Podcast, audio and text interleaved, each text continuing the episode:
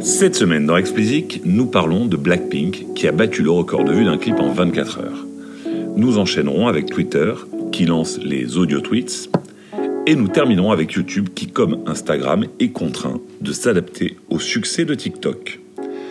Allez, partons en Corée du Sud. Si vous n'êtes pas un fan de K-pop, vous ne connaissez probablement pas Blackpink. Ce groupe de 4 jeunes filles vient pourtant de battre le record de vues sur YouTube en 24 heures avec 82,4 millions de vues enregistrées durant les 24 premières heures suivant la mise en ligne du clip. Mieux, le clip a mis 30 heures pour dépasser les 100 millions de vues. Ce record était auparavant détenu par BTS avec 74,6 millions de vues. BTS, souvenez-vous, c'est l'autre groupe de K-pop au succès gigantesque dont nous parlons régulièrement ici. Les succès planétaires donc s'enchaînent pour la K-pop, dont les groupes phares se sont imposés dans le top 10 des superstars internationales. Avec un nouveau single annoncé cet été et un album à la rentrée, on peut parier sans trop s'avancer que Blackpink va battre de nouveaux records. Allez, continuons avec Twitter. Il y a une dizaine de jours, l'application au petit oiseau a annoncé commencer à tester les audio tweets. Alors après les vidéos, les images, les gifs et les mots, c'est au tour de votre propre voix de s'inviter sur la plateforme. Ce n'est pas bien différent que de tweeter du texte, me direz-vous. Et vous n'aurez pas tort.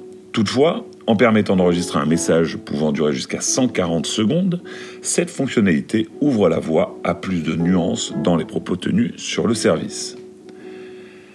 Alors, la fonctionnalité sera déployée pour un groupe limité d'utilisateurs dans un premier temps, avant d'être ouvert à tous sur iOS.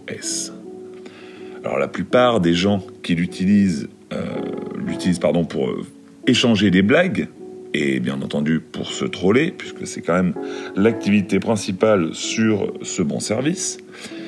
Mais on a vu aussi d'autres utilisations, et c'est bien entendu de celle-ci que je voulais vous parler.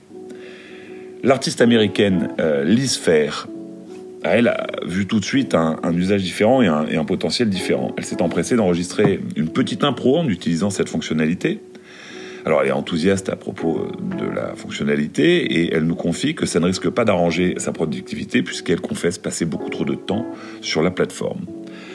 Même enthousiasme chez Cardi B qui dit adorer les audio tweets et qui a précisé ne pas avoir été payé pour en parler.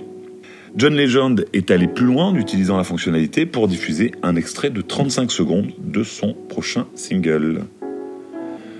La palme de la finesse est attribuée à Lil Nas X, qui a trouvé hilarant quant à lui de faire boucler le mot « pénis » dans un audio tweet. Alors tout ça a bien l'air d'être une fonctionnalité anodine, mais si on y réfléchit, ça pourrait bien redéfinir l'usage que l'industrie musicale fait de Twitter. Au fil des années, de nombreux rendez-vous ont été manqués entre les artistes et le petit oiseau, alors peut-être que l'audio tweet parviendra à faire de Twitter enfin un service de découverte musicale. À suivre. Et en parlant de découverte musicale, je ne pouvais pas résister à l'envie de vous parler de YouTube, qui, quelques jours après Instagram, décide de copier TikTok.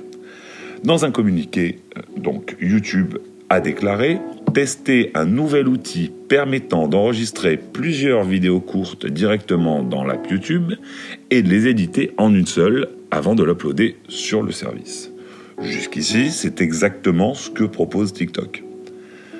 Alors YouTube a ouvert la fonctionnalité à quelques créateurs sur sa plateforme pour rassembler les feedbacks avant d'envisager un déploiement général à tous les utilisateurs. La viralité de ces mini-vidéos n'est plus à approuver et leur succès auprès de la génération Z en a fait un objet d'attraction pour les GAFA. Souvenons-nous de Vine. Ce service qui était l'ancêtre de TikTok avait ouvert la voie à ces formats en 2014, avant que Twitter ne le ferme en 2016, ne sachant pas comment capitaliser sur le succès que la plateforme connaissait. 2016, c'est également l'année de lancement de Musical.ly. Mais Musical.ly, c'est le premier nom de TikTok racheté par les Chinois de ByteDance, au nez et à la barbe de Zuckerberg. La guerre des vidéos courtes a commencé et il est bien incertain de faire des prédictions sur celui ou celle qui la gagnera. Instagram a prouvé être capable de copier avec succès un concurrent, coucou Snapchat. Et de son côté, TikTok est en position de force côté usage, puisque l'application ne cesse de battre ses propres records. Selon au tableau, pour le service chinois, l'enquête du Congrès américain portant sur 2 accusations très sérieuses. Censure d'une part, et la liberté d'expression n'est pas prise à la légère outre-Atlantique, et des accusations de spyware d'autre part. En effet, les autorités soupçonnent TikTok de collecter et d'utiliser illégalement les données de ses utilisateurs. Et à ce sujet d'ailleurs, est sortie une analyse faite par un développeur qui s'est amusé à analyser le code de TikTok en le remontant à l'envers et qui aurait trouvé des choses inquiétantes. Et je vous promets de vous en parler bientôt, une fois que j'aurai pu y voir plus clair dans ce que dit ce bon développeur. Allez, c'est tout pour cette semaine. Plus que jamais, si vous appréciez Explizik, parlez-en autour de vous. Je suis friand de vos avis et commentaires, et vos feedbacks sont le meilleur moyen pour faire progresser Explizik et arriver à en faire la ressource la plus utile possible pour faire avancer vos projets. Pour me soutenir, donnez-moi 5 étoiles sur Apple et abonnez-vous, où que vous soyez.